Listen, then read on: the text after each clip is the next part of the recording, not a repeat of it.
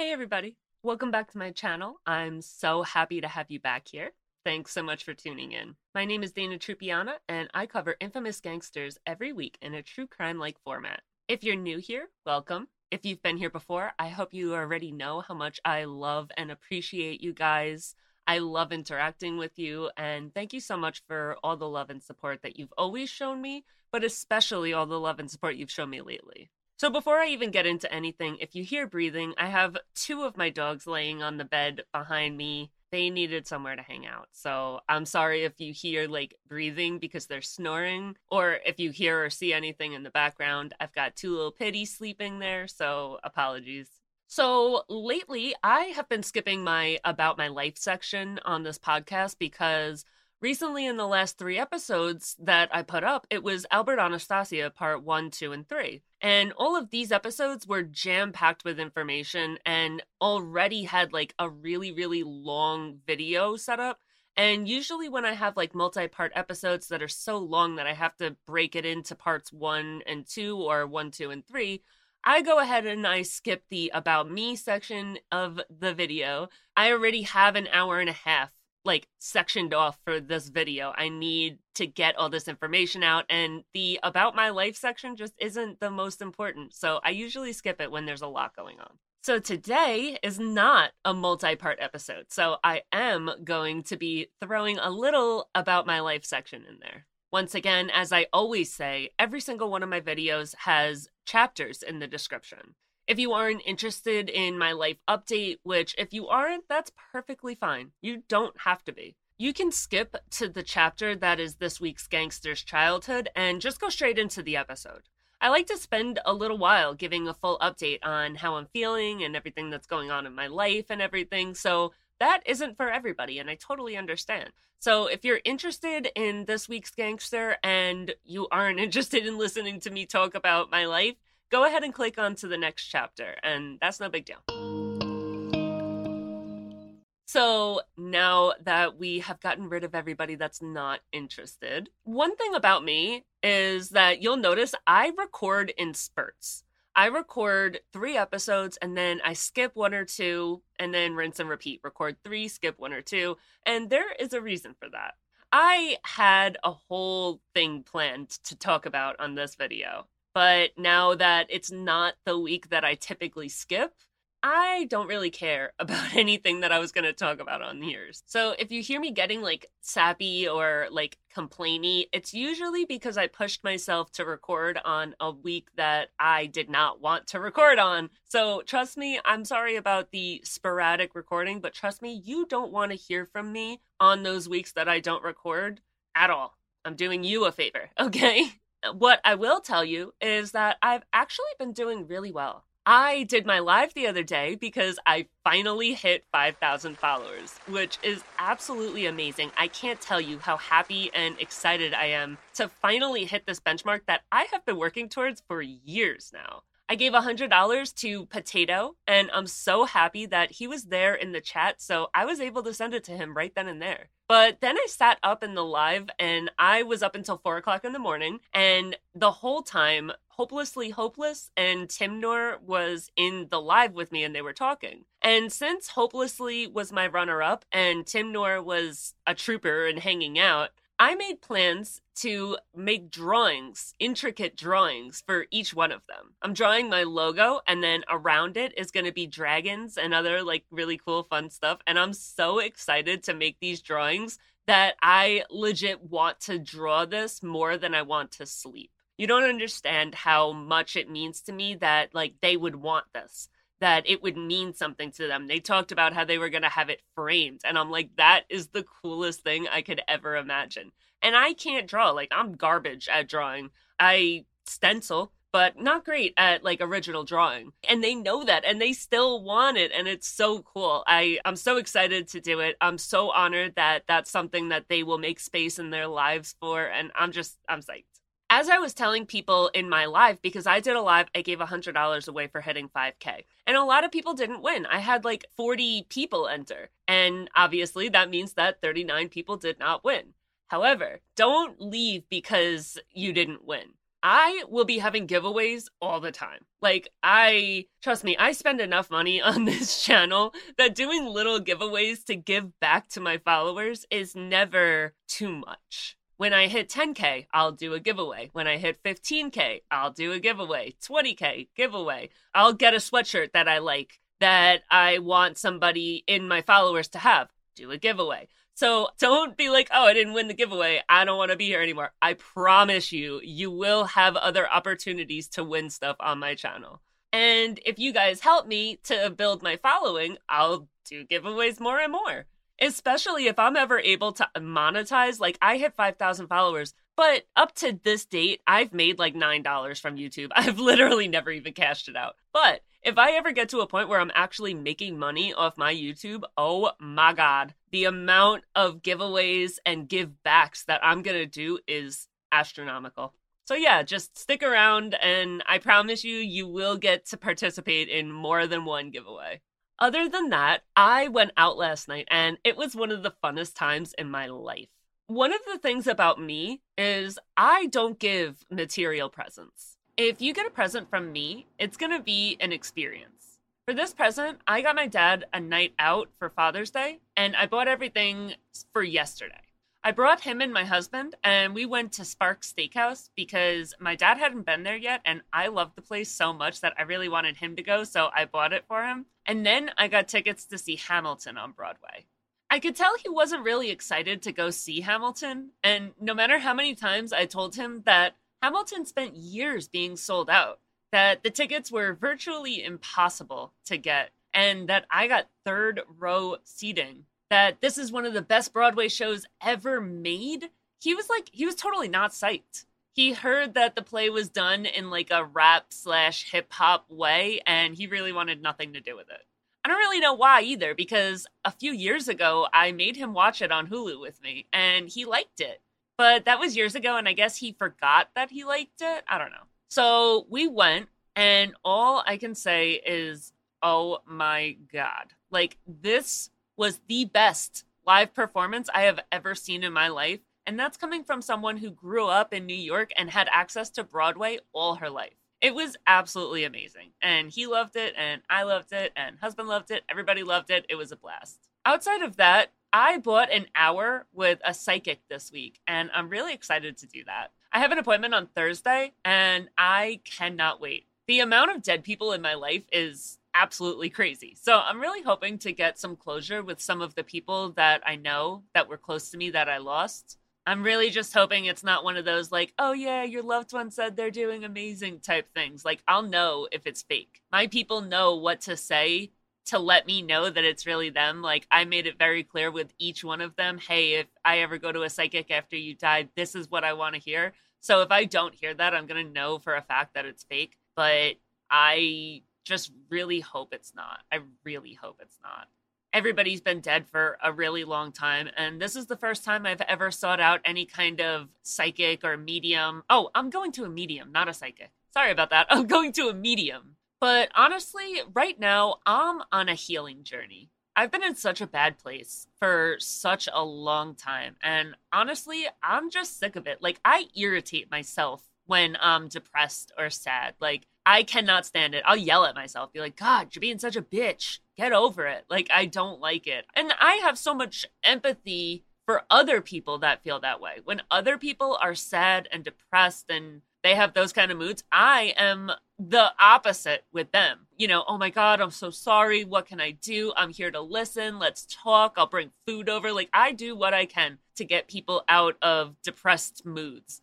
But for me, I treat myself like shit when I'm depressed or sad. Like, I just act like I'm annoying and I feel like I'm annoying. I'm annoying myself. I'm annoying anybody that I come in contact with, and I'm just sick of it. I want so badly to be in a place that I can be happy and at peace, and I just don't foresee that for myself in the future right now. So I'm trying to take steps towards that. And I really do believe in like the afterlife and mediums and psychics and all that kind of stuff. I'm not like one of those like astrology girls or anything like that, but I totally believe in spiritualism and meditation, astral projection, that kind of stuff. So I have a three part plan that starts with a medium. I know that a lot of the depression and sadness in my life comes from a lot of emptiness I have from the people that I was really close to that died. So I'm hoping that this medium will help me move forward from that. After that, I really, really want to go find a place to do ayahuasca. It's something that I've always wanted to do, and I've heard amazing things as far as what it can do for a person's mental health and for helping them connect with like the spirit world and work out problems going on in their lives and what's the matter with them. So I'm gonna make that happen. I also plan after that to find a spiritual healer because honestly, I feel like I'm in need of one. I want to say that ever since the military, I've had a lot of pain in my soul. But if I'm being honest, the pain and the feelings that were going on was a huge driving factor in why I went into the military. So I can't even say, like, oh, it's because of the military and I've been like this since then. It was going on before that. Maybe it's always been there. Maybe I was born this way. But either way, it doesn't really matter. I need to fix it. So I'm going to finally do something about it.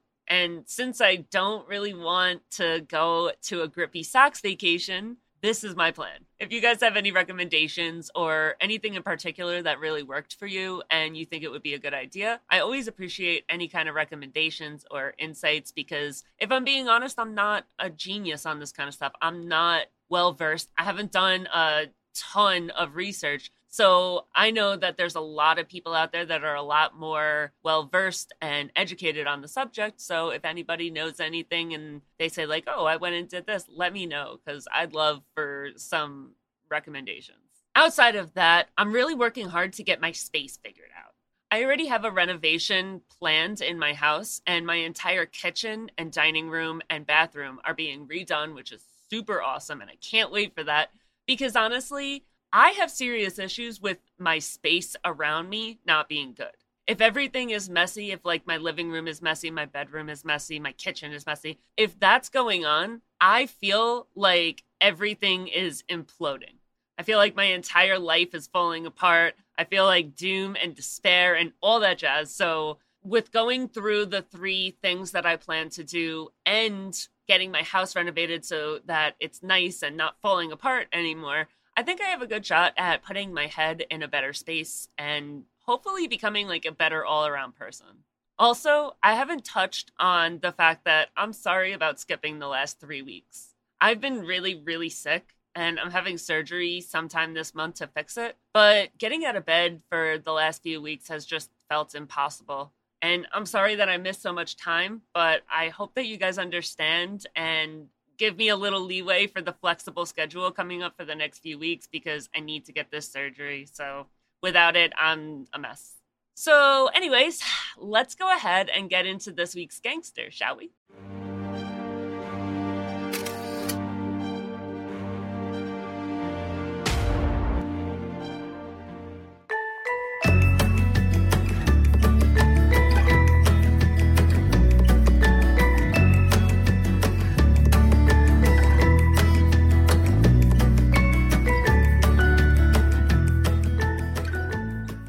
Today, we are going all the way to Mother Russia. This is the first Russian gangster that we're going to cover on here, and I don't know about you, but I am super excited about it.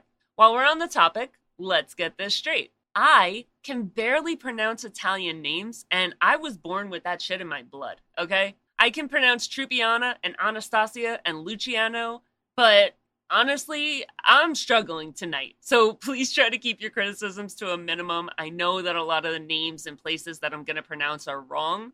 I'm doing my best. I don't need to be told about mispronouncing these dudes' names. I know. I'm doing my best here.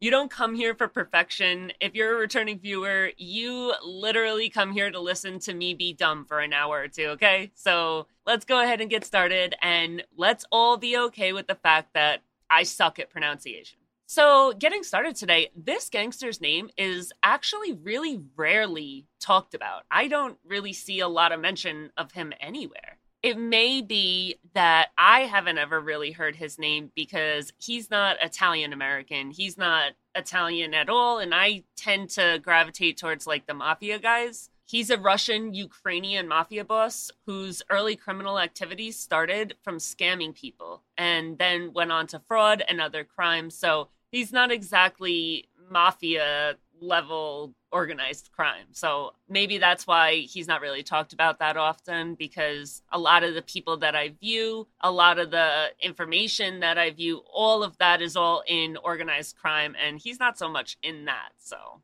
even though I am veering off from my normal topic, I still hope that you guys hang around, enjoy my company. I enjoy yours. So let's go ahead and get into this gangster and everything that he did. Semyon Yudkovich Mogilevich is a Jewish man who was born on June 30th, 1946, in the neighborhood of Kiev's Podil in Ukraine, which is formerly a part of the Soviet Union, to a Jewish Ukrainian family. Kiev is the main capital and the most populated city in Ukraine, and it's in the Dnieper River, which is spelt all kinds of crazy for such an easy name, but it's in the Dnieper River of the north central of Ukraine. The deprivation of the city's name was gotten from Kyi, K Y I, which was one of its four legendary founders. Whereas Podil is a lower city in the historic neighborhood of Kiev, the capital of Ukraine, which is located at the floodplain terrace of the Dnieper in the lower stream of Hochiana River and Kiev Hills. Podil is one of the oldest neighborhoods in Kiev and practically the birthplace of the city's commerce. It's where all the trade and industry started out. The particular name of Podil means something situated downward which I guess is coming from the river because it's like at the lower part of Kiev and it's at the lower part of the river, so downward, bottom, lower, you know. Semyon grew up and did attend a tertiary education. He attended and graduated with a degree in economics, University of Lviv. The University of Lviv which is now known as the Ivan Franko National University of Lviv. Mogilevich's time at the University of Lviv, however, was overshadowed by his criminal activities and his involvement in the underworld. So we definitely see a pattern that's about to come out. This man will spend the rest of his life doing things like this. He'll do good things, but bad things underneath.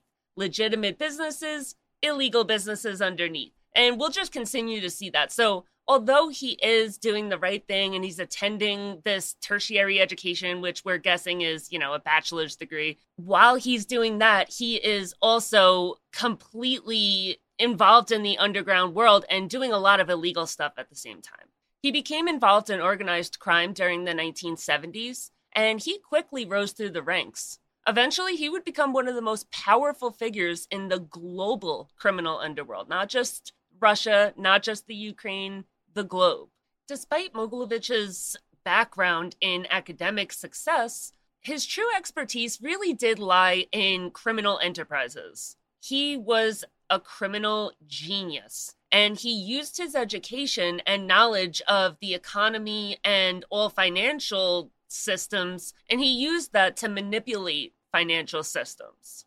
He's been known to use his knowledge of economics to exploit loopholes and engage in large scale financial frauds. One notable aspect of his early rise to wealth and power, like if you want to see what did he start out doing? What was the first landmark horrible thing that he did? It was his involvement in this scam that targeted Soviet Jews particularly Ukrainian and Russian Jews, who were seeking to emigrate. Most of them were seeking to emigrate to Israel. He would capitalize on the desperation and the dreams of those people looking to leave the Soviet Union. During the late 1980s and 1990s, the Soviet Union was undergoing a significant political and social change what that meant for everyday people was that the restrictions to emigrate from the country were loosened a lot. It was a lot easier for people to leave. And when you're in a place that's poor and you're struggling, the idea of being able to emigrate is a huge one. They they want to do that. They want to leave and they want to go find opportunities elsewhere. And now that's possible because the Soviet Union loosened their restrictions on doing that. The only bad thing is this period provided a fertile ground for opportunistic individuals like Mogilevich to exploit the aspirations of those people that are yearning for a better future. Mogilevich set up schemes that promised to facilitate the emigration for Soviet Jews. In other words, there's all this bureaucratic mess, there's all this paperwork, there's all this, this, and that that you have to do in order to emigrate from the country that you're in, give up citizenship, get citizenship wherever you want to go. And the scams that Mogilevich put together was pretty much designed to prey on the hopes and dreams of these people these people were willing to pay significant amounts of money in order to secure the documents, the permits, and the assistance to leave the Soviet Union. Victims of this scam believed that they were paying for legitimate services that would help them navigate the bureaucratic process and obtain necessary approvals for emigration and immigration into the new country that they were going to. Unfortunately, Instead of fulfilling his promises, Mogilevich and his associates would just pocket the funds and they would never deliver any of the services that they promised. And one huge thing that's notable about Mogilevich is he's really good at creating a business plan and making it look like he's legit. You can't just go up to somebody and tell them that you're going to help them emigrate and they're going to believe you and pay you. No he was an expert at putting together a business plan, making it look like he really knew what he was doing, and he had the capability to help people. And he really could have if he wanted to, but it was just easier and more profitable for him to just pocket the money that he got and not actually help anybody. Victims of this scam found themselves cheated out of their hard earned money and left in a state of despair. They spent everything they had on this. And once it was gone, it was gone. There was nothing anybody could do. Their dreams of starting new somewhere else were shattered, and they were stuck where they were and a lot worse off than when they started. Mogilevich's involvement in these emigration scams not only allowed him to amass a significant fortune, but also established his reputation as a cunning and ruthless criminal. A lot of people from the outside looking in saw his ability to exploit vulnerable individuals and manipulate their aspirations for personal gain. It shows his willingness to engage in morally reprehensible activities to further his criminal enterprise. And unfortunately, you know, criminals, that's what they want. They want to see someone that has no problem scamming people, that has no problem preying on people and hurting them for no reason. At some point, there was reports that Mogilevich had amassed a significant amount of wealth by acting as an intermediary in the sale of jewelry and artwork that belonged to Jews who had emigrated from Kiev in the 1980s. These reports shed light on Mogilevich's involvement in exploiting the circumstances of the time to profit from the valuable possessions that were left behind by immigrants. In the 1980s, the Soviet Union saw a huge growth in the desire from the Jewish population to emigrate and get out of there. They wanted to go to other countries. They wanted to go to Israel, to the United States. They wanted to get out of where they were.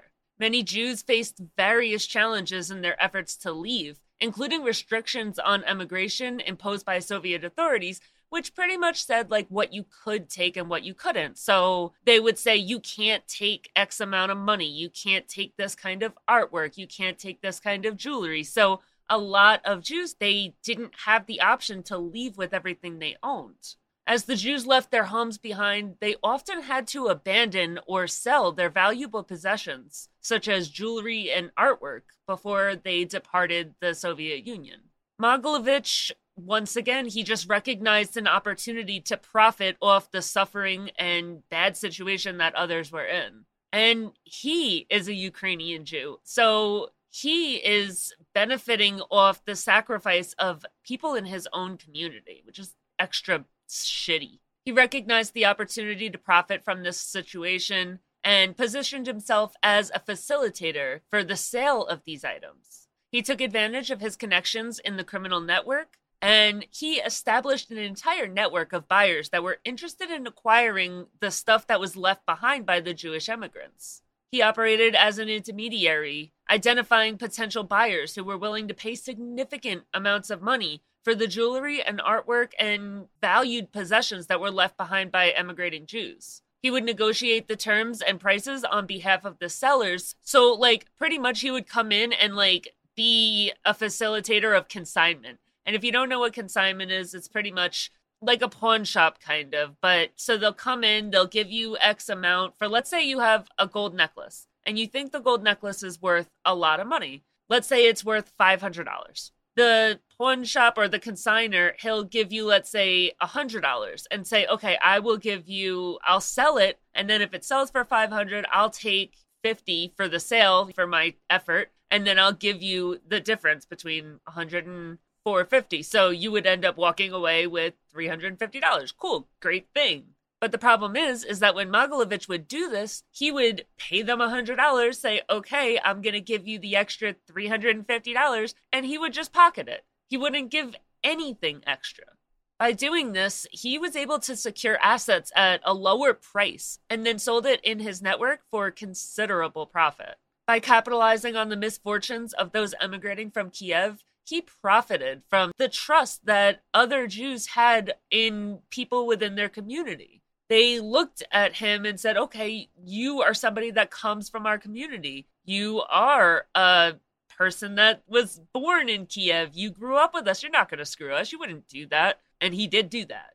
He would sell these items at market value. Like he made a lot of money doing this. I don't he would distribute the earnings. He would promise to forward the funds to either Israel or United States, wherever the emigrating Jews had ended up. And he didn't give them anything. And they had relied on this money to start them up in their new country. They went to this new country with nothing but the clothes on their back. And they said, okay, it's okay. We'll struggle until we get the money from the consignment. And then Mogilevich just pocketed it. And they had nothing, nothing but the clothes on their back. And they relied on somebody from within their community, and obviously their trust was misplaced. He would use the extra funds that he made to invest further in the black market. He would pay more criminals to work for him, and he would further his underground criminal empire. By the 1990s, Mogilevich was a millionaire, and he had the balls to take the money that he had amassed from the Jews fleeing to Israel and head to Israel himself. He took several of his lieutenants with him, but unsurprisingly, he didn't last long there. He moved on to Hungary within a year, but I'm like getting ahead of myself. But imagine screwing an entire community, like having an entire community put their trust in you screwing them over and then trying to go live within that community at the new country. Like, you are a horrible person. Regarding the crimes of handling currency and handling the paperwork, bureaucracy, all of that, he was sentenced to two separate sentences. He got sentenced to three years and four years in jail. When he got out of prison, in the style of the American mafia family, he swiftly established an organized criminal organization. He created this organization. He had 250 members in this organization, and most of those people were his relatives, so it was easy for him to trust these people. He's referred to as the boss of bosses, so like what we refer to as the capo di capi, and he's referred to as the boss of bosses of the majority of the Russian mafia syndicates in the world. And most agencies in the European Union and the United States refer to him that way. The FBI has cited him as the most powerful and dangerous gangster in the world on multiple occasions. He's thought to be in charge of a multi billion dollar international criminal empire. He has enormous power and influence on a worldwide scale. This is probably how he got his nickname, the Billionaire Don. And some other nicknames he picked up along the way was the Brainy Don and the Russian Mafia's Godfather here is where my pronunciation is going to just suck. Okay, I'm not going to pretend that I have any idea how to say the words that are about to come out of my mouth. I am doing my best, I promise. I'm trying. It's hard, okay? It's really hard. During the 1980s, Semyon Mogilevich was identified by the FBI as a prominent figure in organized crime and the key money laundering contact for the Solnetskaya Bratva, also known as the Solntsevo Brotherhood,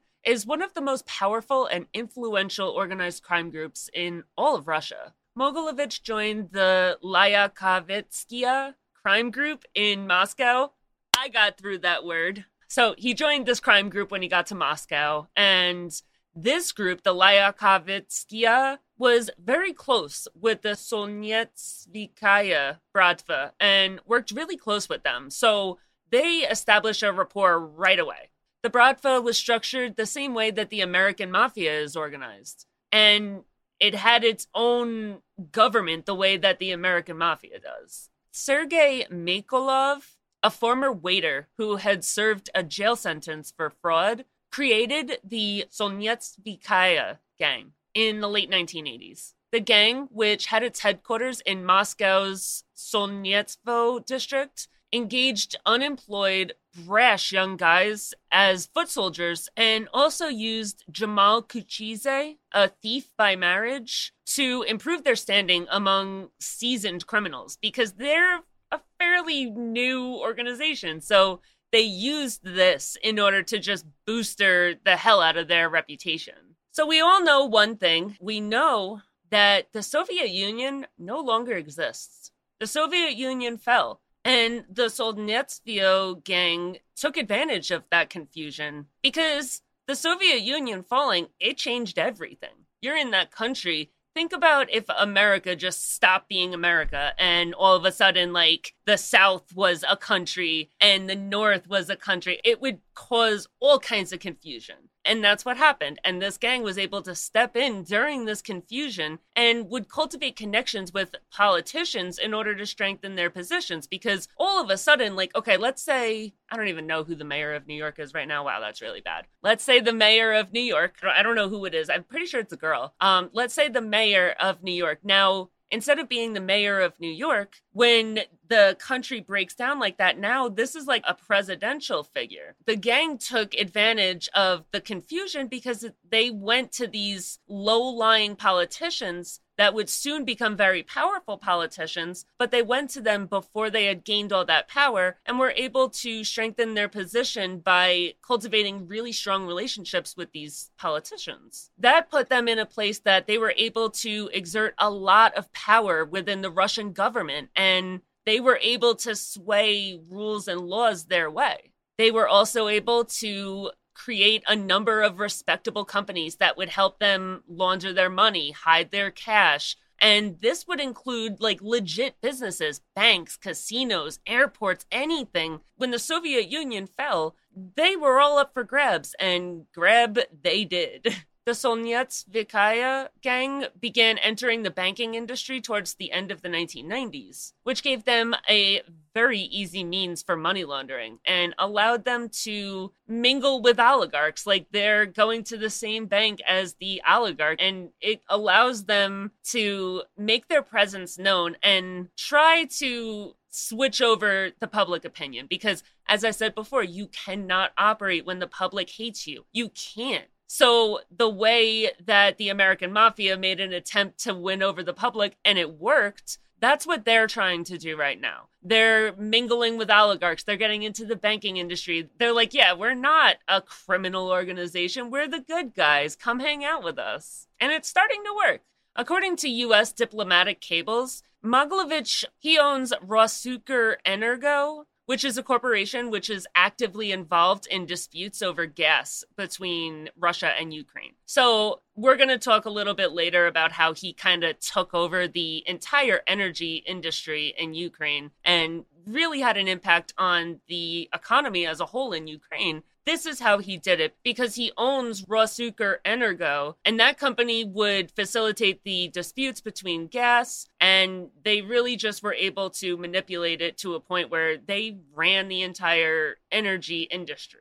Mogilevich is widely regarded as one of the most dangerous and powerful mafia bosses in the entire world. He's been associated with a wide range of criminal activities, including financial, mail, securities, and wire fraud, racketeering, human trafficking, conspiracy, and organized crime. During the 1980s, Mogilevich's association with the Solntsevo Bratva became a focal point of investigations by international law enforcement agencies, including the FBI. The USA wanted him just as bad as the rest of the world.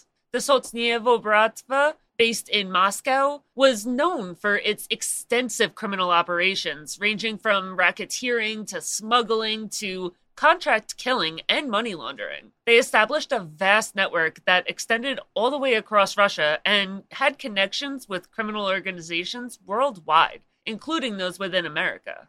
Mogilevich's role within the Solntsevo Bratva was primarily focused on money laundering. He was a financial whiz, and they were going to utilize that. If this man is a genius in finance, why would you use him for anything other than money laundering? Now, for my listeners that haven't been here for a while, money laundering is just it's the process of disguising money that comes into your organization and making it look like it came in legally. In other words, if you make a million dollars but none of it is on the books, you can't go spend that because the government's going to be like, "Hey, uh where did the money for this come from?" and you're going to get hit with tax evasion. So money laundering pretty much takes illegal money and puts it on the books so that it looks like it was obtained legally, you pay taxes on it, and you can spend it freely. By utilizing complex financial schemes and international networks, Mogilevich allegedly helped the Solntsevo Bratva launder vast amounts of money. To launder the money, he used methods such as shell companies, offshore accounts, and front businesses to conceal the true nature of funds. The process usually involved moving illicitly obtained funds through a series of transactions and layers of legitimate businesses, which would make it more difficult for law enforcement to trace the money back to the criminal origins and any criminal charges for money that's coming in that the government can't see.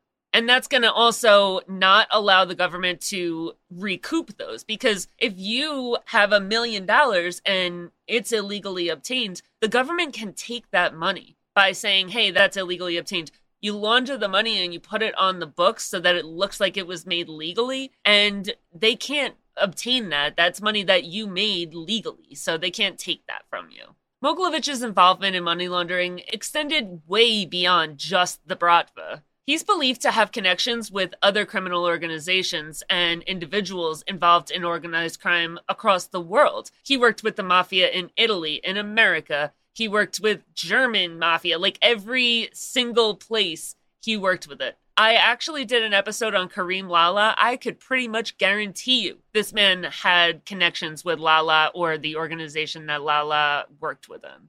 And that gave him a significant position in the underworld. He was a very important person, and eventually he started running the Bratva.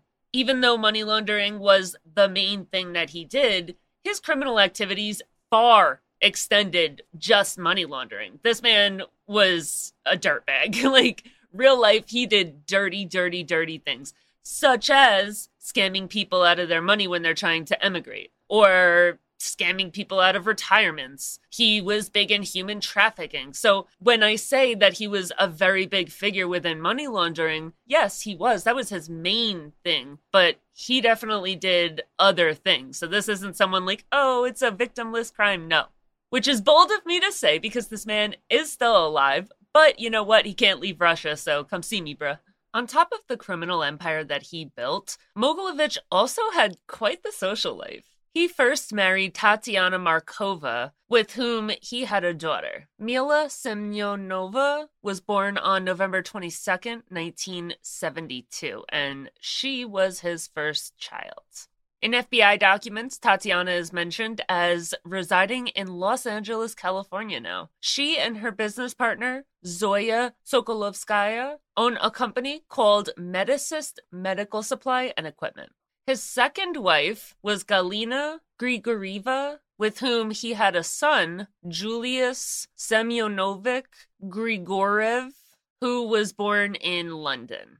Galina is now married to Adrian Churchward, who is the managing director and counselor of Arigon Limited, a company that we'll go over in a little bit, but right now all you need to know is that it is a company owned by Mogilevich. After relocating to Hungary, Mogilevich married Katalin Papp, making her his third and final marriage. He's still married to her to this day.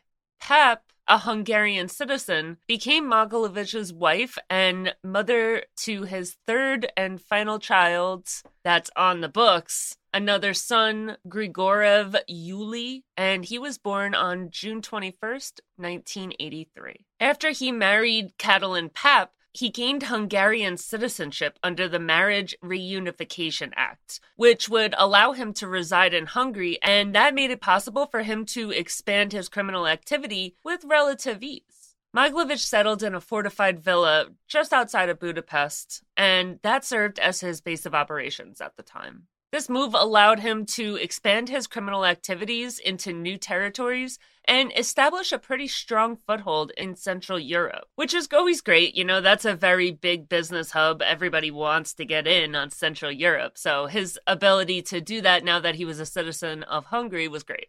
So now Mogilevich is in a very good spot. He's married to this new girl. He has this new Hungarian citizenship. He has no charges against him or anything. He's great. He's expanding into Central Europe. He is running the Bratva. Everything's going perfect for him.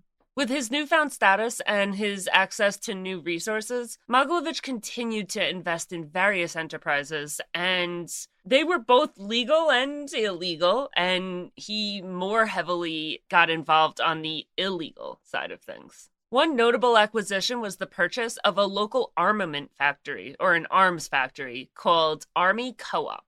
This factory specialized in the production of anti aircraft guns, which are weapons that are designed to target and destroy aircraft in military conflicts. So they are doing military grade weapons and they're doing it legally. His acquisition of Army Co op presented a lot of advantages. It provided a legitimate front for his criminal activity and a way to launder his money. It allowed him to conceal illicit operations behind the facade of a legal enterprise. And it gave him a lot of access to weapons. There was certain weapons that he was allowed to deal because, I mean, a legitimate company can't be going and dealing in nuclear weapons or anything. But what it did do was put him in touch with the people who made the weapons. So he's Army Co op and he's a legitimate business owner. And he goes and he buys a few, let's say, AK 47s. Totally legal, totally above board. But when he purchases those AK 47s, he goes to the owner and he says, Hey, you don't happen to have a rocket launcher, do you? And Jude is like, yeah, I do have a rocket launcher. You know that's illegal, right? And Mogilevich is like, I didn't really want to buy that. Come back here at seven o'clock tonight. Let's have a talk about how that's not what I was saying. So it gives him a lot of advantages. It puts him in touch with a lot of the people in the industry. It makes him well known in the industry. And everybody knows about his organized crime background. So nobody is really too concerned about dealing illegally with them. A huge benefit here is that the underground arms market is known to be a very, very, very lucrative industry. All criminal organizations, terrorist organizations, everybody illegal is seeking weapons, obviously. So every terrorist organization, every mafia group or gang or anything that needs weapons can go to Mogilevich. His organization is well known to traffic weapons and nuclear materials, as well as prostitutes, drugs, and precious gems. I don't know if the precious gems thing is from the emigrating Jews thing,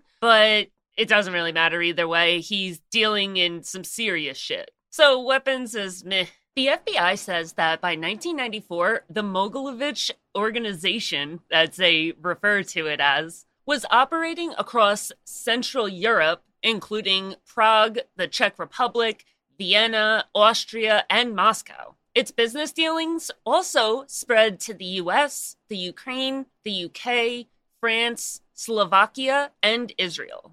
Although he did have involvement in legal arms being manufactured because he owns the army company, the big scale factories were the illegal ones. So you've got, you know, decently sized weapons being manufactured legally, and then you've got these huge, very, very dangerous weapons being made illegally. And because the ones that were illegal were the bigger ones, it means that they sold for more money, which required him to find a way to launder millions and millions of dollars that are being made through these illegal factories. He had businesses in the US, Israel, Russia, Japan, Prague, Bulgaria, the UK, and he even created the first funeral society in Moscow. And this is all legal businesses, and he's creating these and pretty much running them just to launder money from the illegal arms manufacturing. His organization was well known to be involved in money laundering, weapons sales and manufacturing,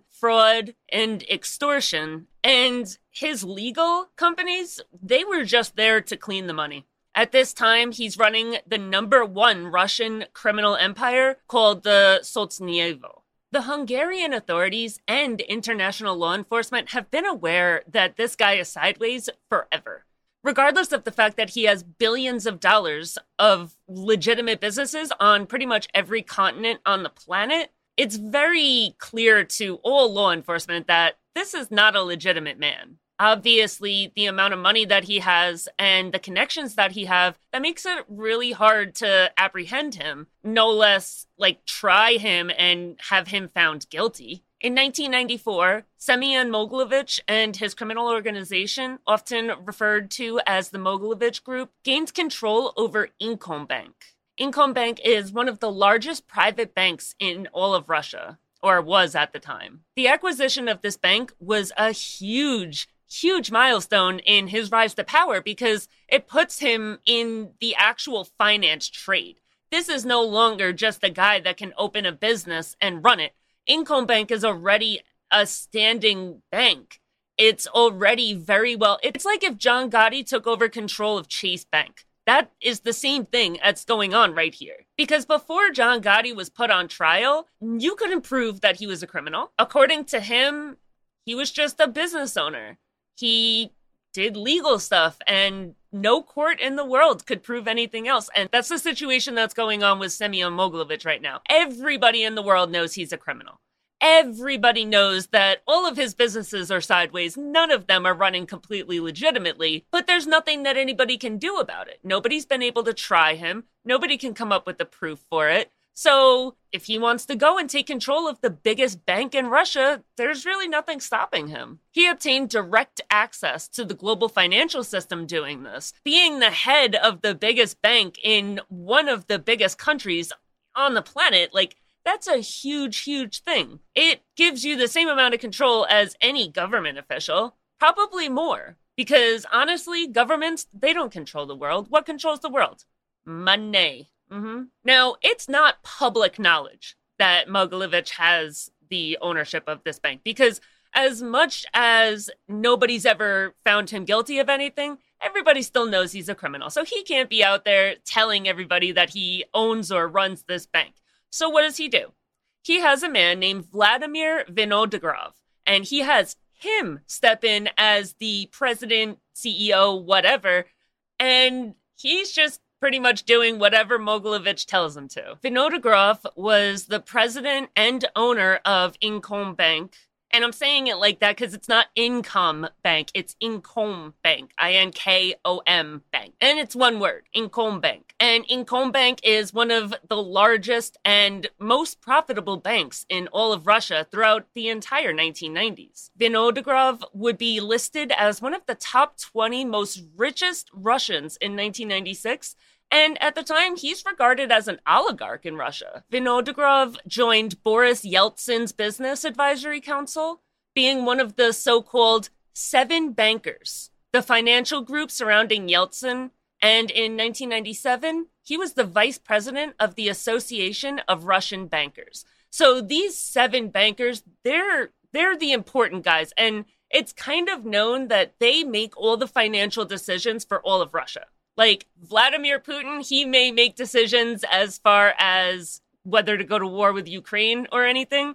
But if you want to look at the strength of the Russian ruble, I think it is, you're going to look at these seven bankers. So It's a very prestigious title to be part of this little tiny group. Inkombank, also known as the Moscow Innovative Commercial Bank, was founded in October of 1988 and eventually grew to be Russia's largest private bank.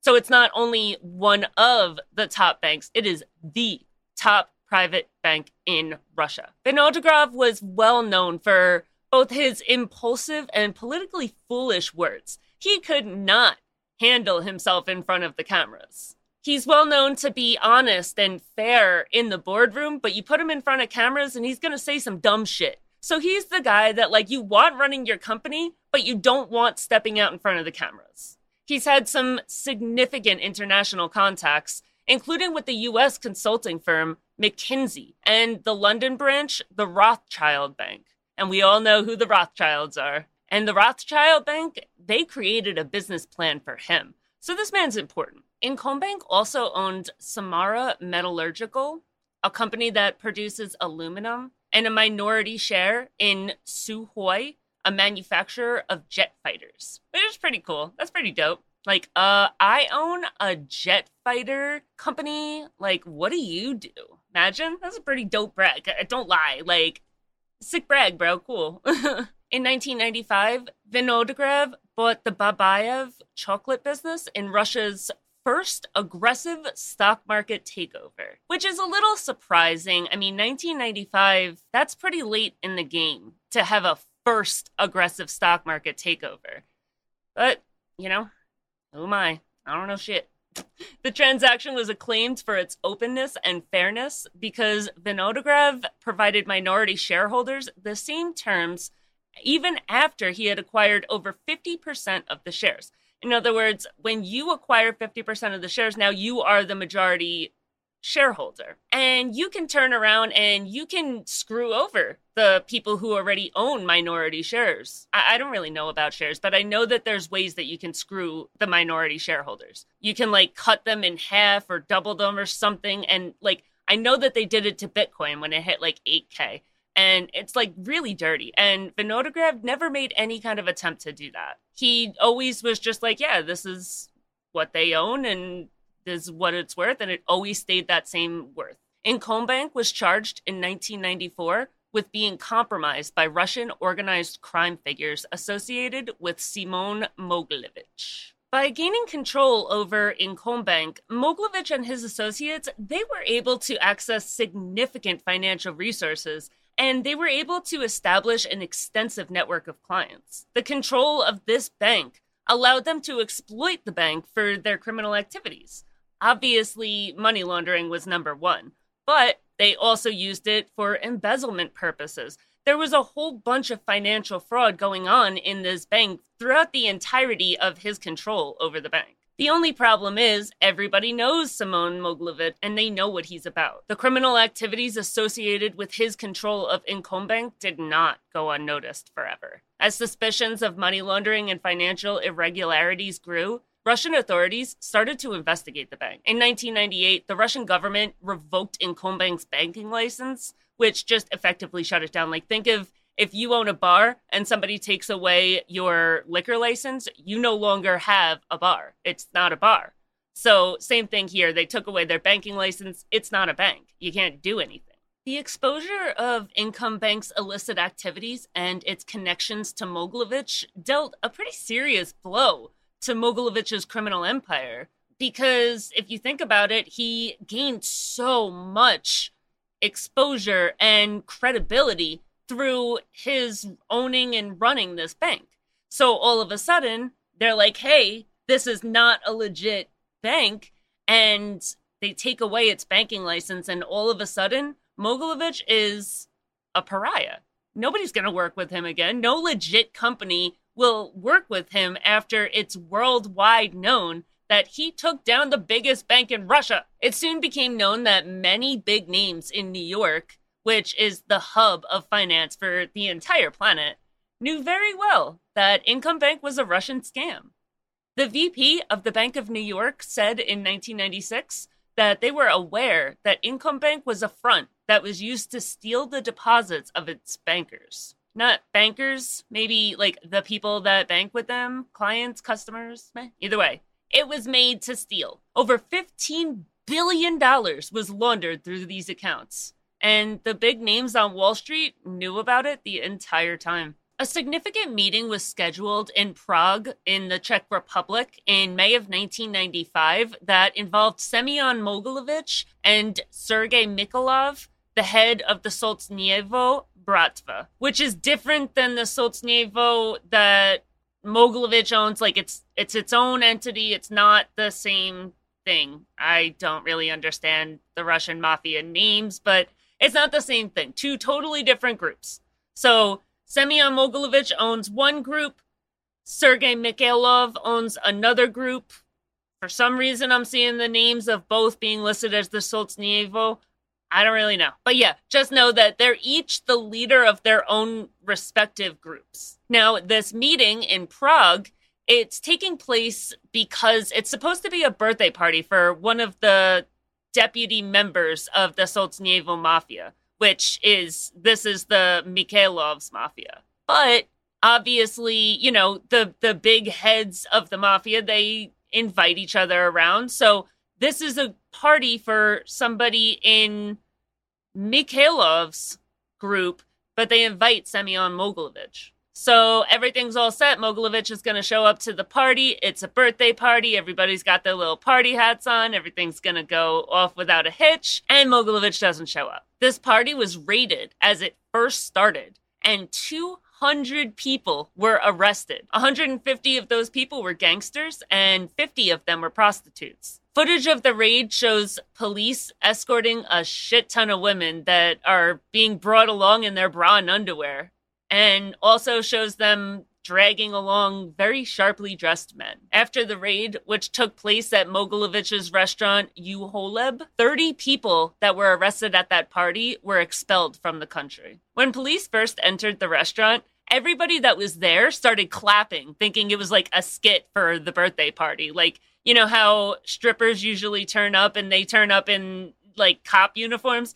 Everybody in the restaurant thinks that this is a skit and they're clapping and the cops are sitting there like nah bro we're serious. We're here to arrest you and it took a little bit for them to believe them. The raid was initiated after the Czech police had heard that Mogilevich was going to be executed at this party. But he was tipped off by a member of the Czech police that a raid was about to be carried out, and he was one of the few members of the organization that were not arrested that day. At first, when I saw that he escaped, I was like, well, that's really messed up. You just allowed everybody in your organization to get arrested and you just jetted off by yourself, like that's a little screwed up. But then the fact that it was raided to prevent him from being executed makes me feel a little better about that. Like, hey, bro, like, yeah, I wouldn't show up either, so who the fuck am I? This raid was noteworthy because it was the first time that we were seeing two influential figures in the criminal underworld kind of mingled together. Semyon Mogilevich and Sergei Mikhailov,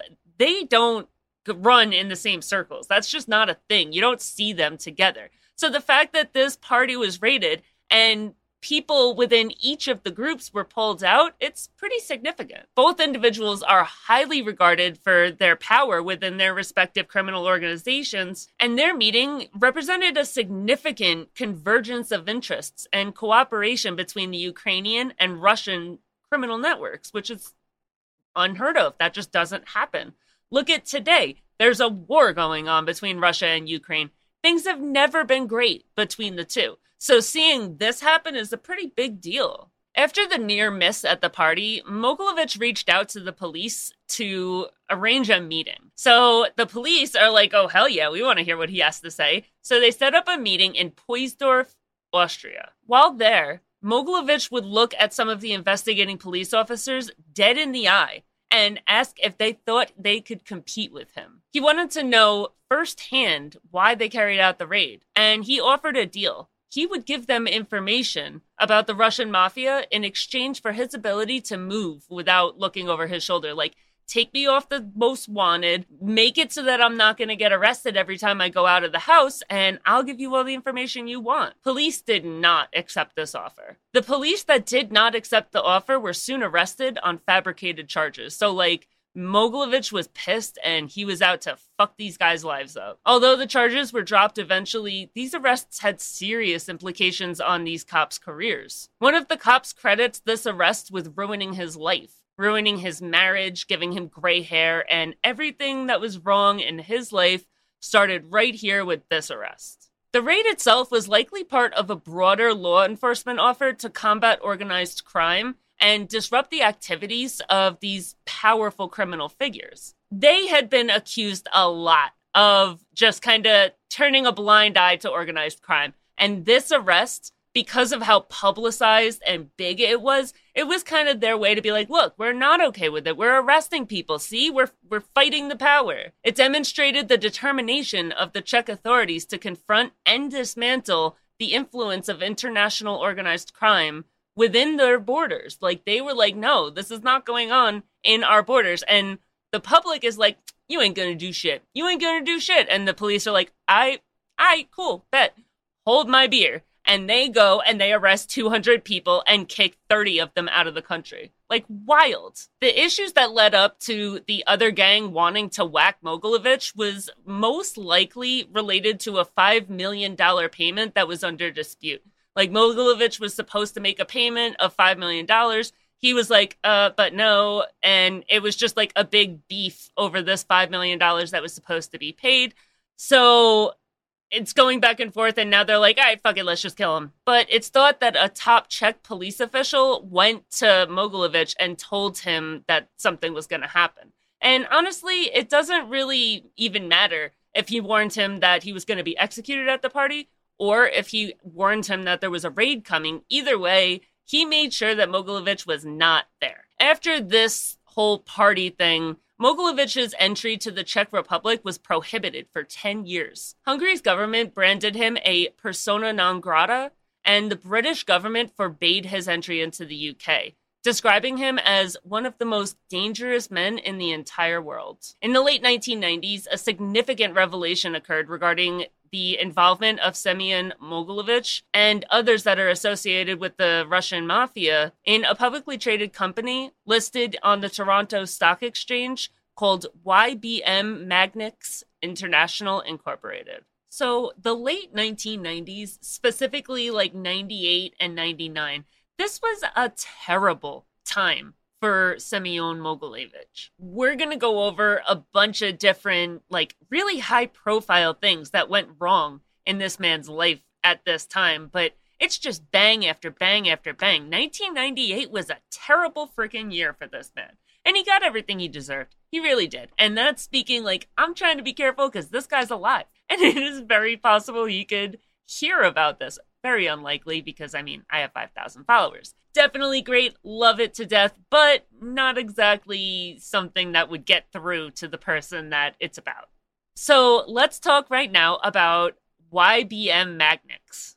YBM Magnex International Incorporated was a company that specialized in the manufacturing and distribution of industrial magnets. It was founded in the early 1990s by Anatoly Kulachenko and some of the listed board members were men such as Jacob Bogatin, who was a Russian immigrant living in Philadelphia, which is where the company was based out of. Now, I'm not really sure if Jacob Bogatin immigrated to America to run YBM Magnex, but somehow he ended up in Philadelphia and so did YBM Magnex. Bogatin has ties to the Russian mafia, and he used this company as a front for money laundering and other illicit activities. In 1997 and 1998, Canadian journalists, including a team from the Globe and Mail newspaper, conducted extensive investigations into YBM Magnex and the people who were involved in it. Not just the owners, but the people who were heavily running the company and the people who had a lot of stock in the company itself. Through their efforts, they uncovered a web of connections between the company and the organized crime figures in Russia particularly Semyon Mogilevich and Sergei Mikhailov. The journalist investigations revealed that Mogilevich and other really important Russian mafia guys had significant control and influence over YBM Magnex. They identified connections between the company's management, its board of directors, and really high ranking Russian organized crime figures. And they put this out there. They didn't just like find it and stifle it, they went public with this shit. After this investigation from the Canadian journalists, the FBI charged the people that were pointed out in the article with weapons trafficking, contract murders, extortion, drug trafficking, and prostitution on an international scale. The exposure of YBM Magnex's criminal connections raised huge concerns throughout the world about money laundering, fraud, and the integrity of the Toronto Stock Exchange as a whole. Like, imagine how crazy it would be to find out that Wall Street as a whole might be a whole scam. Like, yes, we all know that it's dirty. We all know that there's scams here and there. But this had people for the first time questioning the integrity of the Toronto Stock Exchange as a whole. And that's the main hub of finance for all of Canada. So this is a really scary time. As a result of the investigations, YBM Magnex's stocks plummeted, and overnight they became worthless. The company eventually filed for bankruptcy in 1998. See that that little year for him in 1998, it was bad. Jacob Bogatin and other key figures associated with the company faced legal consequences, including criminal charges related to fraud, money laundering, and racketeering. So pretty much they got RICO thrown at them. On May 13th, 1998, a raid was carried out on the Newtown, Pennsylvania headquarters of YBM by scores of FBI agents and other US government organizations. There was pictures of this in the newspaper. Like picture Enron. That's what's going on here. Like it's just cops everywhere picking up every single piece of paper. Everything is coming out of that building. The raid was part of a coordinated effort by law enforcement agencies and the point of it was to investigate and dismantle the criminal activities that were associated with YBM Magnex. The authorities had been investigating this company forever, like a long time, and they suspected that it was involved in money laundering, fraud, and other illegal activities. Now, when Mogilevich gets the phone call, ring, ring, ring, ring, hey, guess what? The FBI is here and they're raiding the place. He goes boop, boop, boop, and transfers $300 million out of YBM Magnex's bank account and transfers it to offshore accounts that the FBI wouldn't have access to, which is just the balls, the audacity, man. Like, oh, they're in my building right now? Okay, and makes that transfer. You are literally asking for the entire world to come after you, especially when it's worth a billion dollars. It's not even necessary. Eat that 300 mil, bro. Like, yeah, it's a lot of money, but not worth your life. This raid led to Mogilevich sharing a spot on FBI's top 10 most wanted with names such as Osama bin Laden. One of the biggest revelations in the FBI's search of the headquarters was that the conspiracy went even deeper than they thought. They thought there was some money laundering going on. They thought there was some fraud and some stuff. But this investigation led to the FBI finding out that YBM had dealing with money laundering, drugs, weapons, a whole lot of other stuff.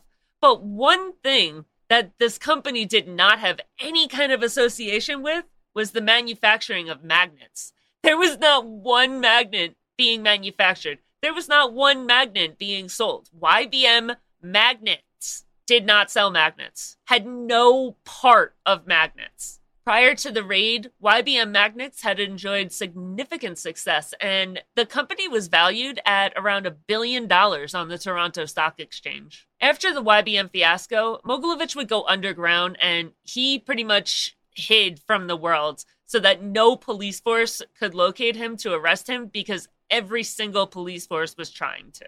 He spent some time on the run in Prague, running his vast criminal empire out of the U Holubů restaurant the U it's the restaurant where the raid was carried out at the birthday party where they were going to try to execute him. As many times as the FBI or any other criminal investigation units attempted to infiltrate the organization Mogilevich ran, they were always unsuccessful. This guy was always a step ahead. They couldn't get a person in there. They couldn't get a person that was already in there to talk. It was impenetrable. And that had a lot to do with the fact that most of the people in this Bratva are relatives and it's that blood is thicker than water type thing.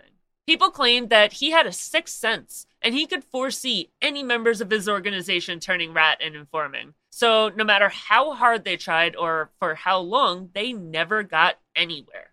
Tamas Boros, a restaurant owner in Budapest, who also just so happened to be a mafioso, decided to flip and speak with police in 1997 after being continually required to pay off the mafia, even though, according to him, which we know is a lie, he never had any actual involvement in the criminal element of the business. So, in other words, it's the same thing as the American mafia going to the shop down the street and saying, hey, you're going to pay us to operate your business. And Boros just got tired of it. He's like, no, I don't want to do this anymore. And he went to the police a TNT bomb detonated, killing four people and injuring 22 people.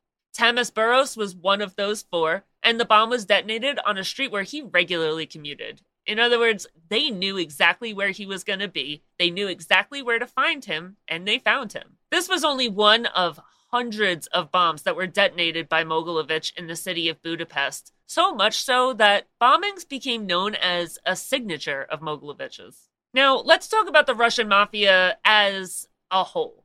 Originating in the 1980s, the Russian mafia was a byproduct of the political and economic changes that occurred during the transition from the Soviet Union to a market economy. I hope you remember how earlier in this episode I was talking about how the Bratvas took advantage of the confusion that came out of the Soviet Union falling.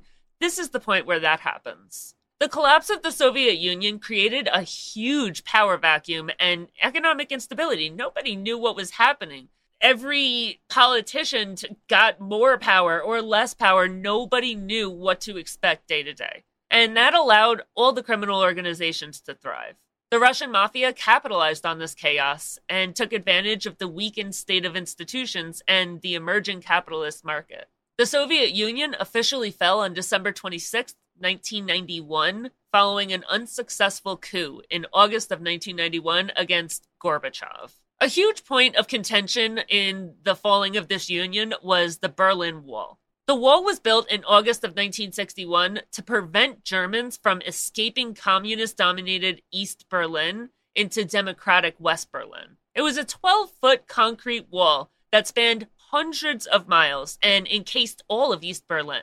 This wall had electrified fences and guard posts all throughout.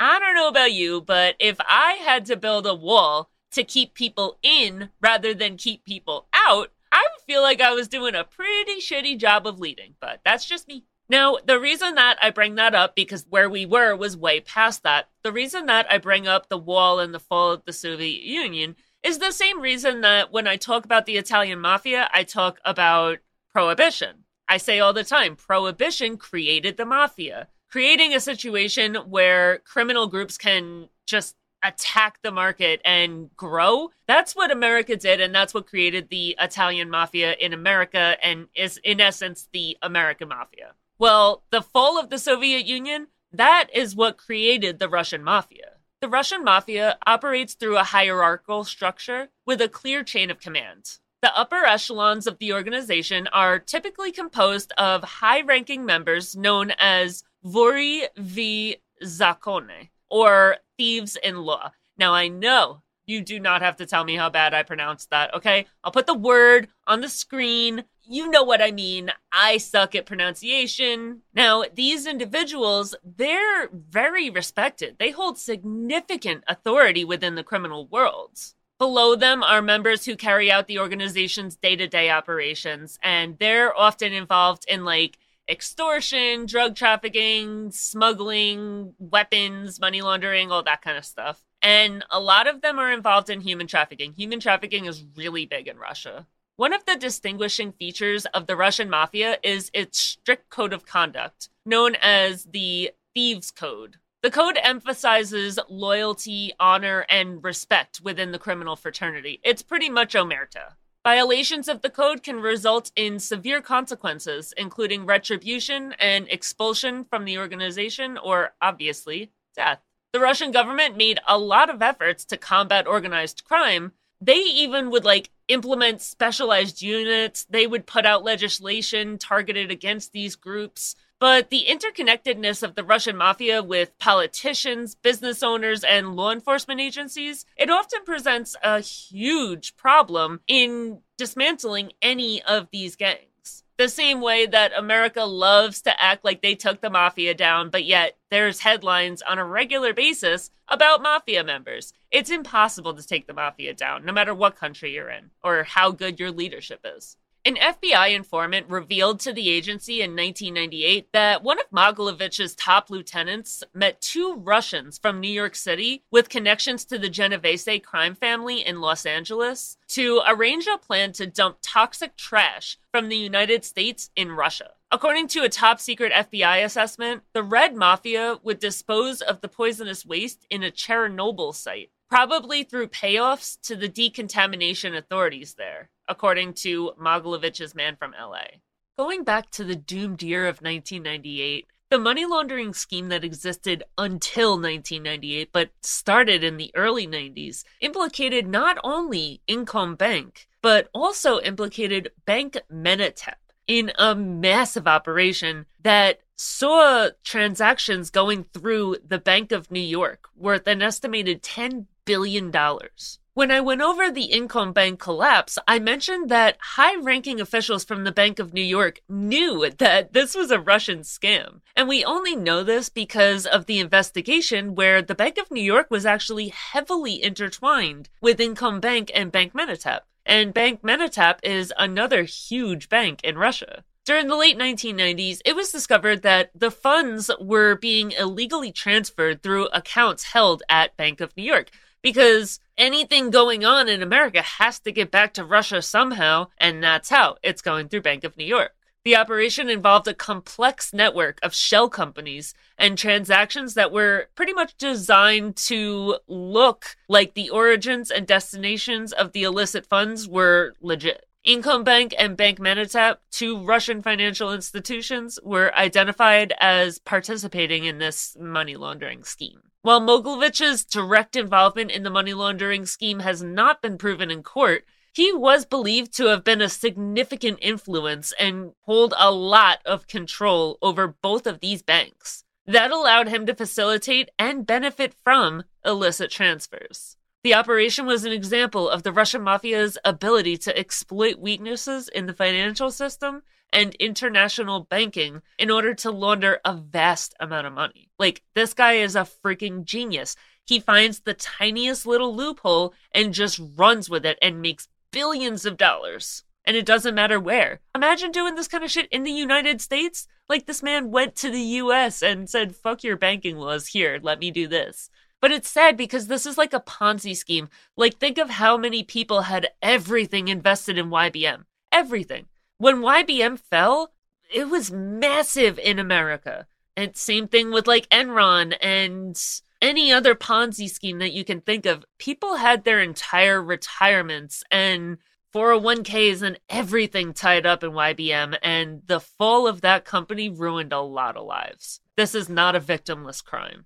In addition to the money laundering case, Mogilevich was suspected of having involvement in a large scale tax fraud scandal that unfolded around 1990 to 1991. The tax fraud scandal represented one of the major controversies that emerged during the economic transition in Russia. The collapse of the Soviet Union and the subsequent shift to a market economy created huge opportunities for criminal elements to exploit loopholes in weak regulatory systems.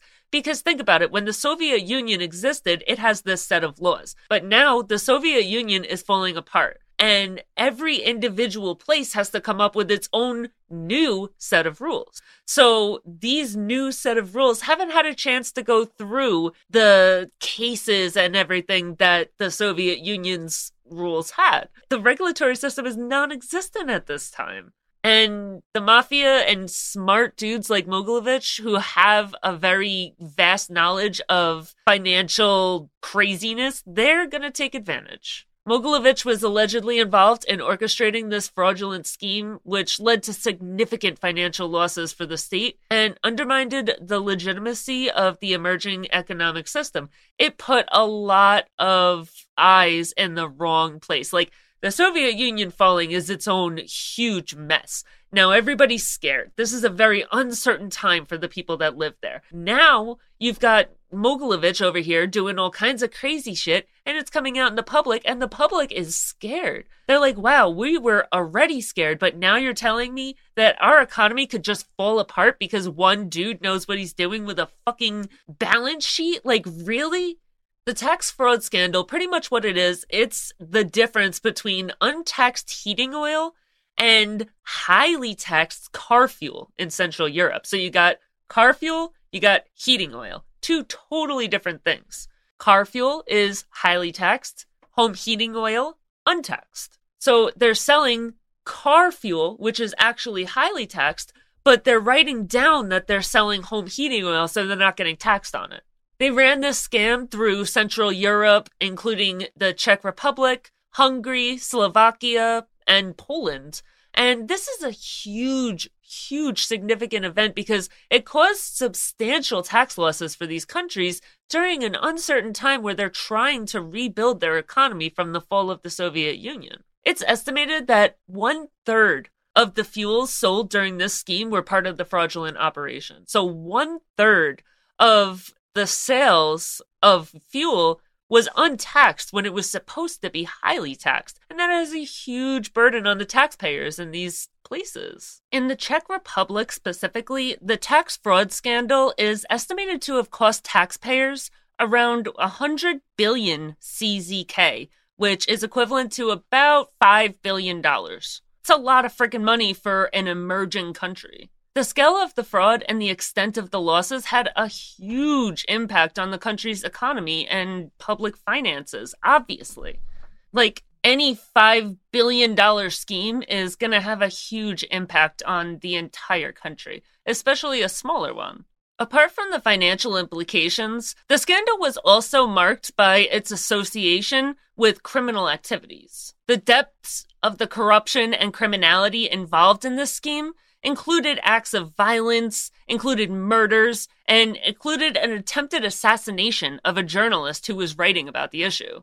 These acts were likely carried out to intimidate and silence individuals who threatened to expose the fraudulent operation and the criminals behind it. The tax fraud scandal revealed the extent of which organized crime networks had infiltrated various sectors and institutions in the affected countries. It exposed the vulnerabilities of the transactional economies and the challenges they faced in combating complex criminal operations. And it pretty much just told them, like, hey, we know you're used to having this long standing Soviet Union who has established rules and boundaries, but this right here is why it's so important to have that. Because if you don't come off the bat with that already strong set of laws, you're going to get screwed. And this is a perfect example of it. According to the FBI, Mogilevich, along with a lot of other people, orchestrated a scheme to artificially inflate the value of the YBM Magnex stock.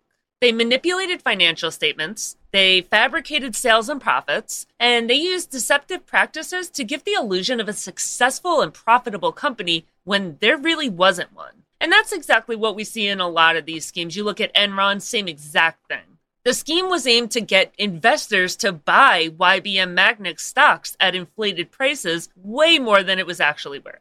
Mogilevich took control of the entire energy trade in Ukraine, spending a vast majority of his time on the run scamming people from the Ukraine, and ultimately, he would be sued by the prime minister of the Ukraine. She claims that his involvement and manipulation of the gas market in the Ukraine had a huge impact on the country's entire economy. He also had an umbrella company named Arigon Limited, where he structured all of his financial operations around. So an umbrella company is just like one big company, and then you have shell companies or like subsidiary companies that open underneath this big umbrella company. So like Arigon Limited is the umbrella. And then you've got YBM Magnets and you got the other bank. You got all these different names. Arigon Limited is the umbrella company. Arigon Limited was registered in the Channel Islands in the UK, and it was also heavily involved in the sale of oil products to the Ukrzaliznytsia, the Ukrainian State Railway Administration. I think I did halfway decent on that word because that is a wild word. You really just spell things like that and people can just like read it. You don't have to look it up. You just see it and you're like, oh, that says Ukryzalitsnista. Like, what? You got some friggin' geniuses over there, man, because I listened to it said like four times before I like pronounced it out. U kriz a liz nit za. U krizalitnitza. And you guys just read that. Like, oh yeah, no big deal. U krizanitzlitz. Like, that's fucking awesome. I don't have that in me. Arigon's banking network existed in the United States, in Sweden, London, the UK, Geneva, Switzerland, and Switzerland is where the Swiss bank accounts happen. And that's where you have the ability to have a high standard of privacy. Everybody's heard about a Swiss bank account and how it's like impenetrable. No government or anything can grab the money from a Swiss bank account. And that leads to very few Swiss bank accounts ever being viewed, let alone seized by any government. Arigon Limited operated under the DBA FNJ Trade Management Corporation in Los Angeles, California, and YBM Magnex in Newtown, Pennsylvania, in the United States. So there's other places that Arigon Limited is operating, but in the United States, these are the two legal names, and there's other legal names as well. In Hungary, he opened up a black and white nightclub, which was the base of operations whenever he was in Hungary. And then in Prague, he had U restaurant, and that's where his base of operation was whenever he was in Prague. So he had these little like nightclub restaurant things wherever he went, and depending on where he was, that was his base of operations that day. In September of 1999, police in Budapest, Hungary, tracked down Maklavich's house, and they carried out a raid to capture him from this house because it's 99. He's already done YBM. He's already done a whole bunch of stuff. So the Hungarian police, they want him. An anonymous tip led police straight to this little classical little gray house with a yellow lab in the driveway. Footage of the raid shows armed police knocking down the doors, finding multiple people in the house and dragging them out in handcuffs, but Maglovich was not one of them. Most likely, some police contact yet again gave him a heads up and he was able to get out of there before everybody else. He fled the country and headed straight to Moscow, Russia, which is one of the only places on earth that does not have an extradition treaty with the United States. If you're fleeing the US government, Moscow is where you want to go. Just ask Edward Snowden. In Russia, Maglovich started to give interviews ripping apart the FBI. Russia continually airs political propaganda against the US, so there's nothing new here. But now Maglovich is getting in on it, and he's like, Yeah, I was there, and they're horrible. And the fact that he's doing this, he has actual relations with the United States, and he has testimony to give about how they're terrible. They are lapping it up. They love it.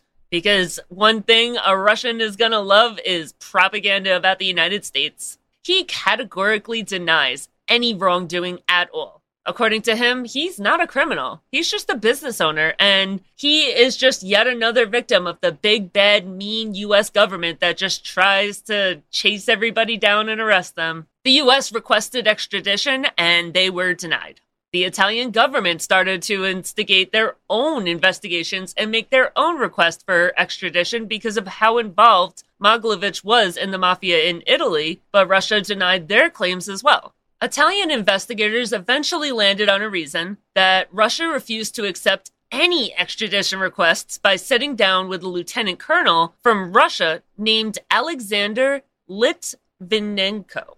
And Alexander is an important Russian spy. He specializes in espionage and high profile figures. He does all the cool stuff, like what you expect a Russian spy to be. That's Alexander. And when Italy sat down with him, they uncovered that Maglovich wasn't just being protected by the Russian government. He was Russian government. Similar to the way that the US worked with Luciano, but not really, because they didn't protect him. The Russian Secret Service worked in concert with Maglovich, and everything he did was approved by them. They wouldn't arrest him for carrying out acts that they requested he do, and he was giving them a cut of what he was making. No extradition means that he will remain free in the country of Russia. And Alexander even claims that Mogilevich was extremely well connected with the highest of authority figures in Russia, like think Putin level power. He tells police about how Mogilevich lives in an extravagant villa in Moscow, next door to the head of the Communist Party. And the house that he lives in is exclusively habitated by Russian heads of state or senior level officials. So he's treated like a senior level official. He's given all the amenities of a diplomat.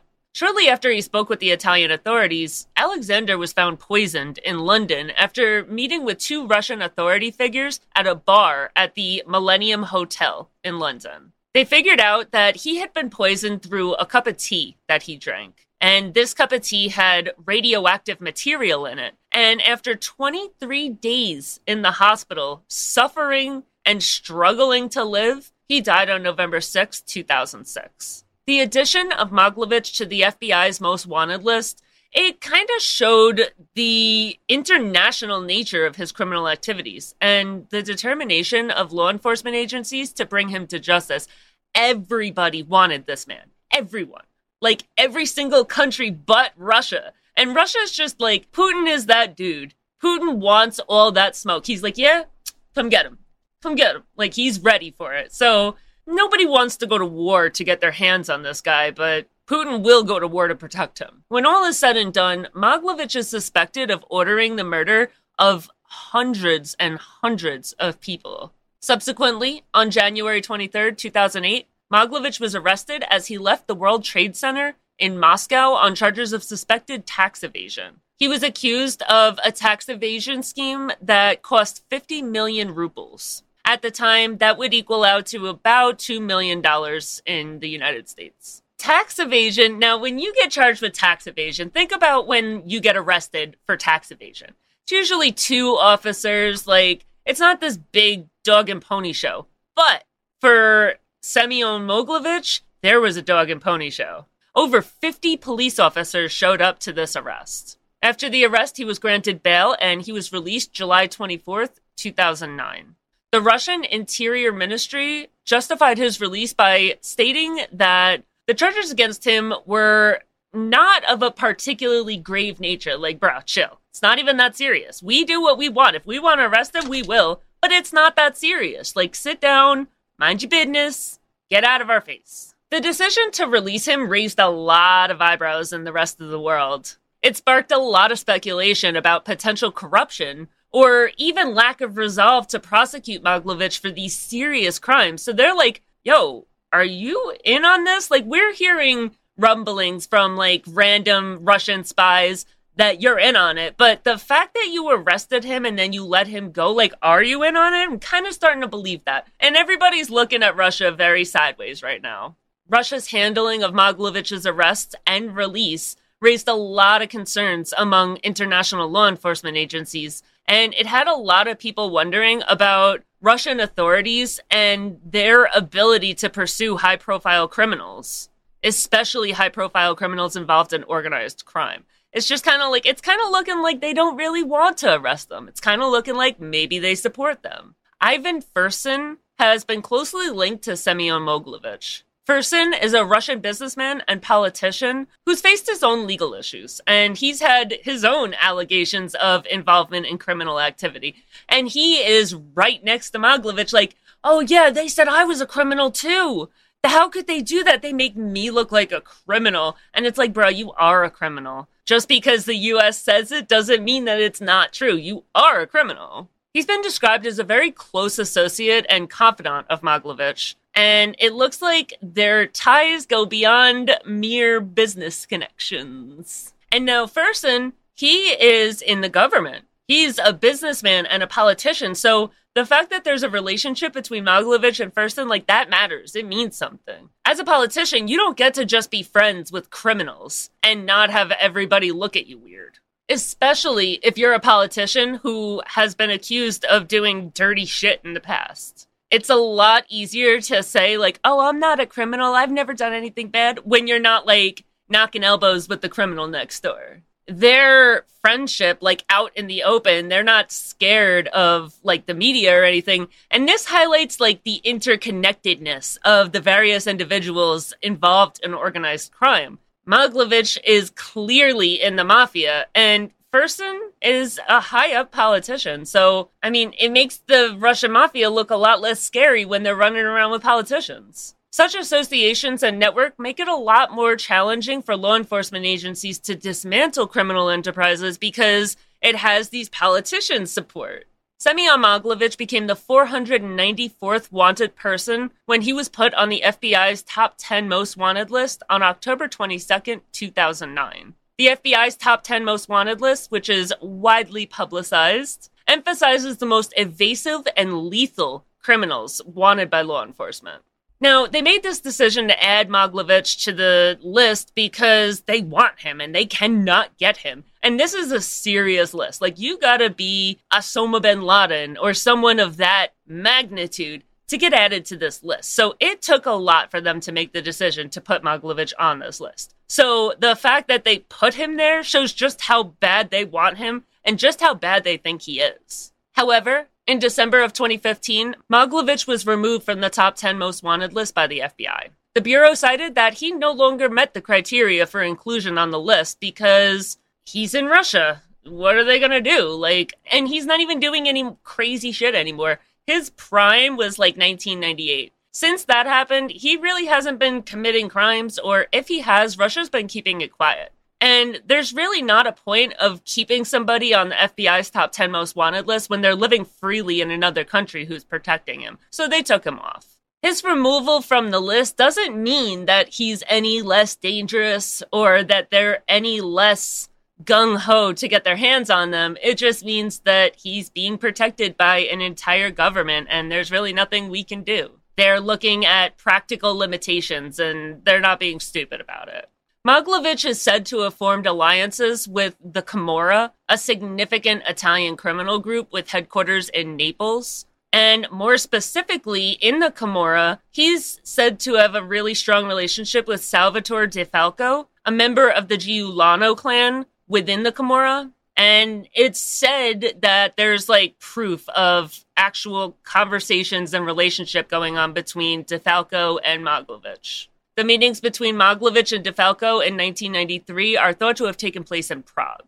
I do know that there was a member of Mogilevich's group who came to America after healing from a gunfight with the Camorra in Italy. So I don't know if it's always been smooth sailing, and I don't know where they stand right now, but I do know that there is a relationship. Salvatore DeFalco, described as a lower echelon member of the Giuliano clan, was likely involved in carrying out the directives of higher ranking members. So, like, the boss sent DeFalco to go do it. They're like, we're not going to be seen hobnobbing with this dude that is also supplying terrorists with nukes. However, we do want this message to get put along to him. So, DeFalco, you lowly little soldier, you go.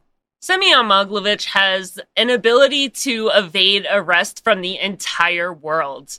Like the entire world has tried to arrest him forever and and they can't. Nobody's ever been able to get their hands on him. The only solace that the United States government has is that they consider Mogilevich on house arrest. He's safe as long as he never leaves his house or Russia. They consider Russia to just be a big house, and the second he steps outside of it, they are going to nab him. According to them. I don't think they would even know, honestly. But according to them, they're gonna get him. To this day, there's a reward for up to $5 million for information leading to an arrest or conviction of Mogilevich. The German national television network, ZDF, reported that the BND, which is Germany's FBI, entered into an agreement under the table with Mogilevich in which Mogilevich provides information about other Russian gangs and he is untouchable for them. Police in Belgium, Germany, and Austria complain that it's impossible to investigate him. They can't make any television or newspaper reports about him. They can't go after him for anything. He can't even get a parking ticket. This man is untouchable in that entire area of the world. Despite numerous efforts by law enforcement agencies from the rest of the world to apprehend Mogilevich, he has managed to evade arrest and remains at large to this day. Standing at 5'6, weighing around 300 pounds, Mogilevich has a raspy voice from years of being a heavy smoker. And once again, $5 million reward for information leading to his arrest. So uh, keep that in mind if you're ever walking and you see someone that looks like it might be him. All right, that is all I have for Mogilevich. Thank you so much for watching. I know this was a long episode, so if you're still here, I appreciate it. Join me next week as I continue to delve into the lives and legacies of some of the most fascinating and infamous gangsters in history. Please don't forget to like, share, subscribe, follow, comment, do all the things, and I'll see you next week. Bye.